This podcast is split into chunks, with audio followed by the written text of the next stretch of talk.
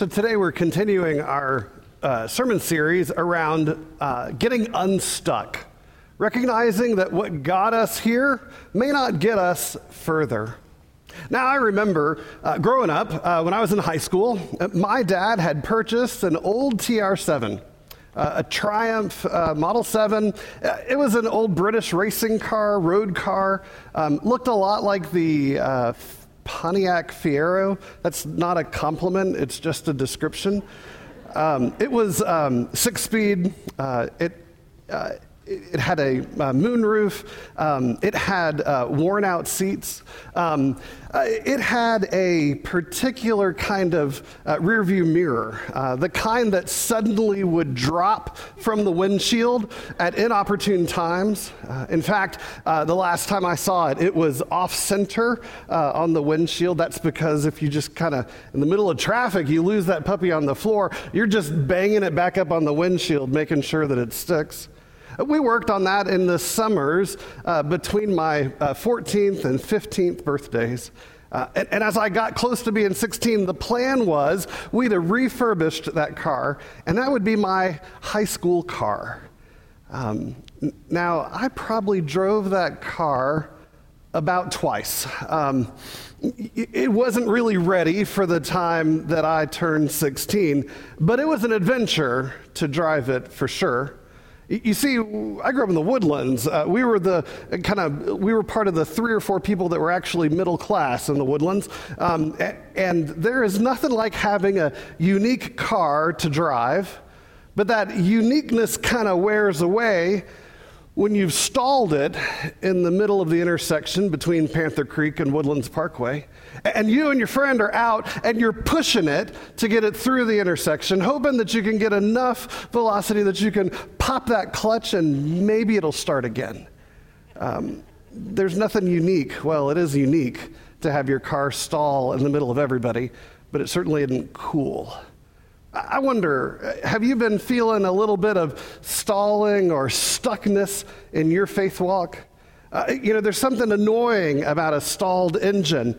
You, you, feel like everything's working, that if it'll just catch a spark, if it'll just turn over, if you just have a, a little bit more gas in the tank, maybe you could make it where you're going. Might be interesting to hear that there are stories of people who are stuck and stalled not just in the world around us, but in the scriptures that we read. And one particular scripture story is the story about James and John. James and John are with Jesus, and the whole of the disciples are headed to Jerusalem. Now, James and John have grown up as young Jewish boys, and they have known the Romans as their oppressors. And in the synagogues, they were taught that someday a Messiah would come who would kick the Roman oppressors out. And here, James and John, who clearly did not have a, um, a small, uh, let's see, who, who certainly had an oversized ego with their nicknames of the sons of thunder, they thought they were now in orbit around the Messiah who was headed to Jerusalem, who would have a military victory, and who would remedy Israel of its oppressors from Rome. And so, along this journey, the journey starts first um, with the healing of a blind man, and the journey ends right before they get to Jerusalem with another healing of a blind man. And you'd think that maybe Mark is trying to tell us that during this journey, James and John and the rest of the disciples have clear sight as to what Jesus is doing, but it's only a little bit of contradiction to have the story framed between two men getting their sight back, because it certainly wasn't James and John. Along the journey to Jerusalem, Jesus has predicted his death, persecu- persecution, death, and resurrection no less than three times. And the disciples miss it all three times. In fact, that one particular one where, where um, Peter says, um, You know, not you, Lord, not, not you to die on a cross and to be slain. And do you remember what Jesus says? Get behind me, Satan. That, that's how lost the disciples are on this road to Jerusalem. But James and John, being a little bit dense, uh, they come up to Jesus and say, Teacher, we want you to do uh, for us whatever we ask of you. Now, those of you who are parents of teenagers or have been parents of teenagers, you, you know how to answer this question, right? Mom, Dad, I want you to do whatever I ask of you. well, it depends on what you're asking, right? And so Jesus, being a smart parent, says, What is it you want me to do for you? And they said to him, to him, Grant us to sit one at your right hand and one at your left hand in your glory. And there's the key to that comment in your glory.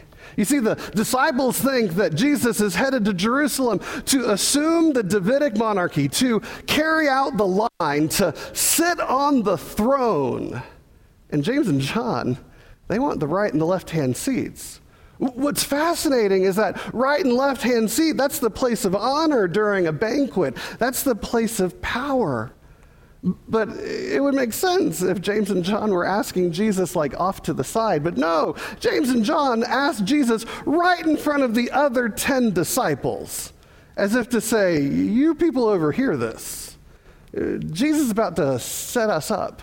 And don't you feel bad that you didn't think to ask him first? And so Jesus says to them, You do not know what you're asking.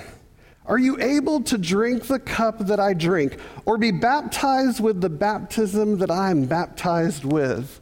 Now, this is a great moment of miscommunication, right? Because uh, what Jesus is saying, are you, are you able to drink the cup of suffering and death? Are you ready to be baptized in the death and resurrection that I'll be baptized in?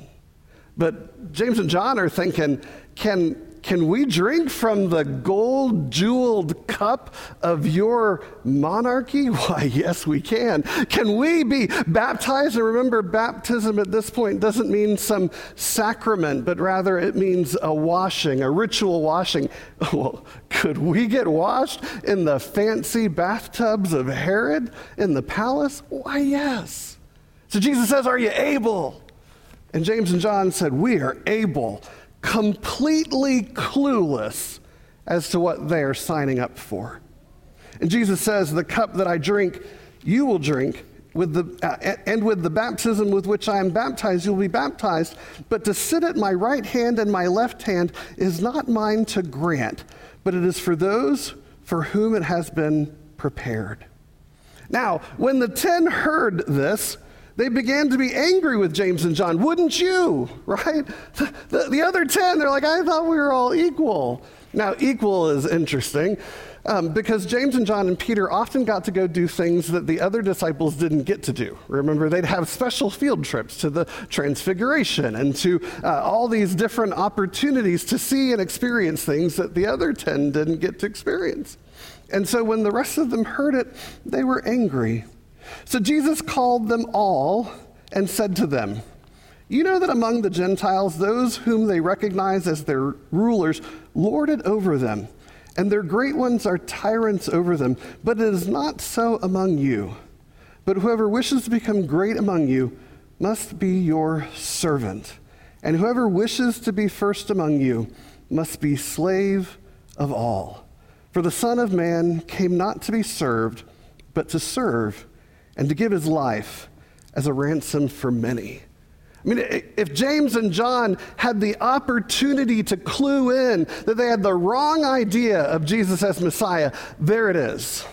I mean, we're used to elected officials. We're used to uh, people playing within the rules. Um, we're used to a different kind of rulers over us. We have benefited from possibly a lifetime of learning that Jesus is about service, not about lording it over others. But James and John and the disciples are hearing this for the very first time. And in fact, that, that servant of all, that doulos uh, is the Greek that's there, is that it, it might as well be translated as slave of all.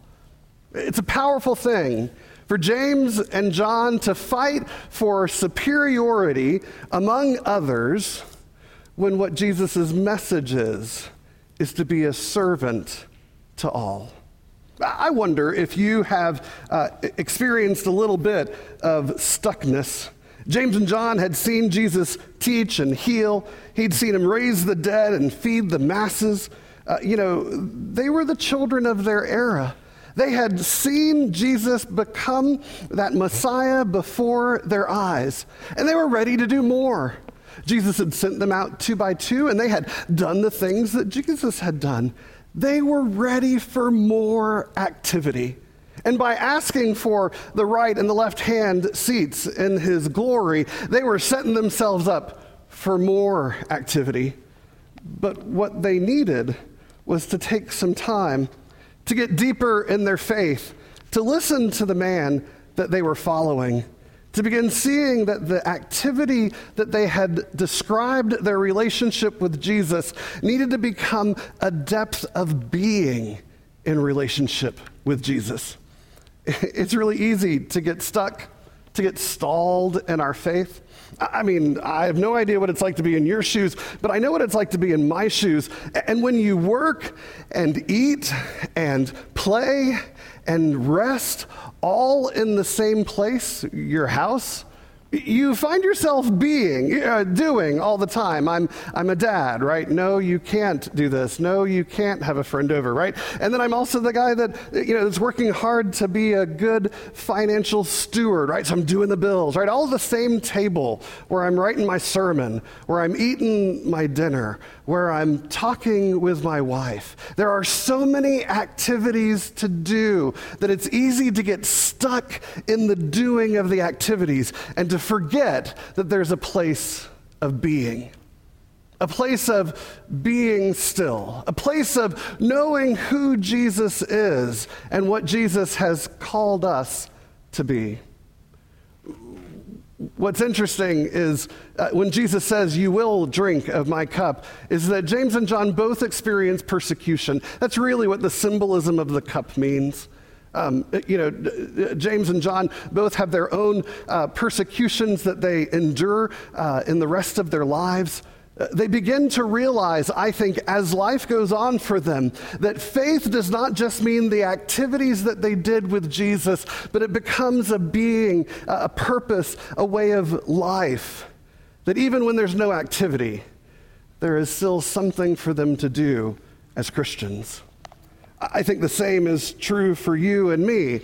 That, that our faith needs to be more than just a collection of activities. It needs to be more than just a hobby that we subscribe to. Um, I was thinking a lot over this last week about uh, Paul Meiler and about um, how uh, together we had uh, journeyed together, and uh, as Paul discovered his uh, call to ministry, and been thinking about him as he heads off to have his uh, first appointment and to preach that first sermon that, that all of us ministers have had a chance to have the butterflies and to be um, wondered and worried about.